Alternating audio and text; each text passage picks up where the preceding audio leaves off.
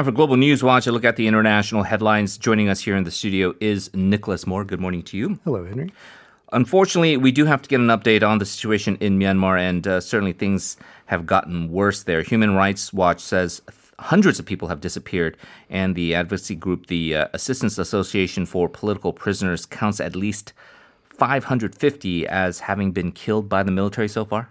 Right. Um, you may recall that last week we reported that the AAPP said 459 had been killed since the beginning of the takeover on February 1st. So that means that this has been a sharp rise in violence.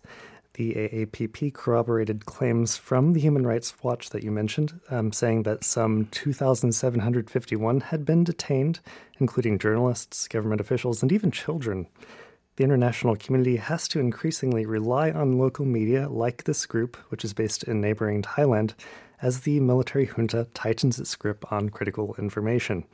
For example, all wireless internet has now been suspended indefinitely. And when a correspondent team from the outlet CNN came, they came with the permission and the escort services of the military, almost every witness who talked to the team found themselves later arrested. A military spokesperson expressed regret over local security forces making those arrests, but the latest information shows that not all have been released. Five are still being detained. Many of the other thousands detained came into military custody during the now infamous nighttime raids. Yeah, and so we have international condemnation. However, it uh, doesn't seem like it's uni- unanimous. Uh, Brunei, the chair of ASEAN, has come out in support of an association meeting over Myanmar uh, in a uh, joint statement with Malaysia.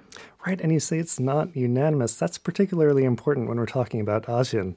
It's a group of 10 countries, and they need to be in total in- yeah. agreement to initiate action. That's operation by consensus. Myanmar itself is a member, as is its highly influential neighbor and supportive neighbor to the north, China.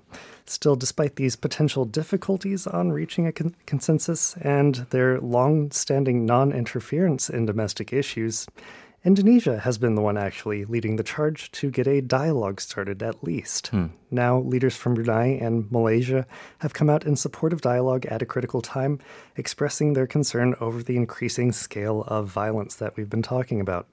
They urged all parties to refrain from instigating further violence and for all sides to immediately exercise utmost restraint and flexibility. The Philippines and Singapore have also expressed their concern, and as the chair, Brunei, uh, Brunei is asking leaders and officials to prepare for a meeting in Indonesia's capital, Jakarta. Right, and so as you say, they want to speak with one voice, but hopefully that voice is something that, as as uh, we, I think, all uh, reasonable-minded people would be hoping for, it would result in a cessation of this uh, violence.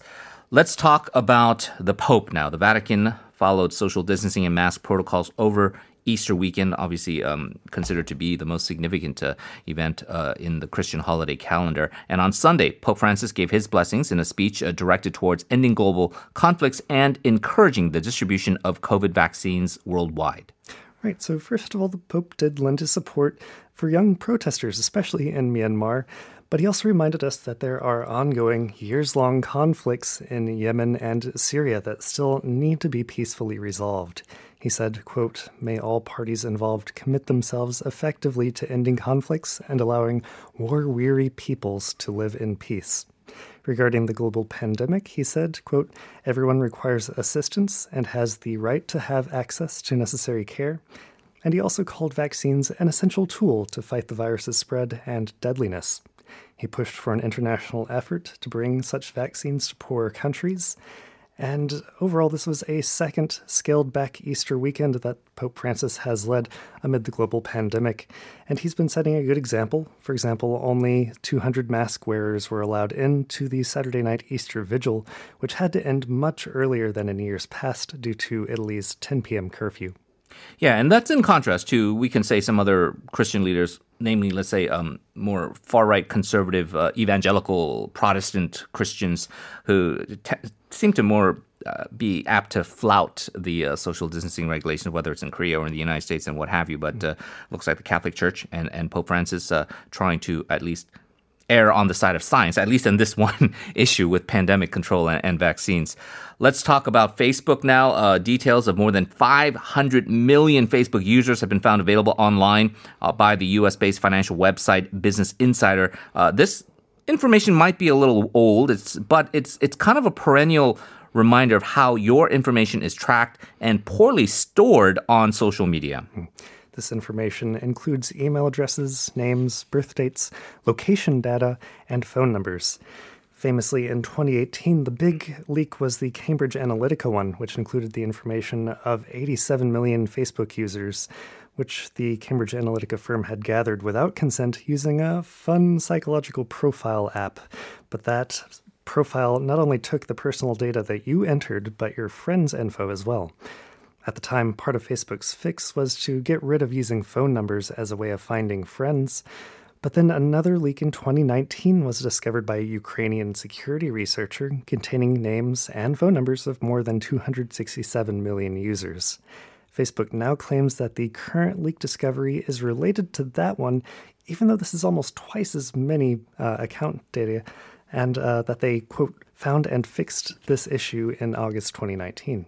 So we're growing from 87 million leaked um, IDs and then to 267 million, now to over half a billion. I guess, I mean, with the trend continuing, we're going to reach basically a peak of Facebook leak, and uh, almost every person who has logged in is going to have that information leak.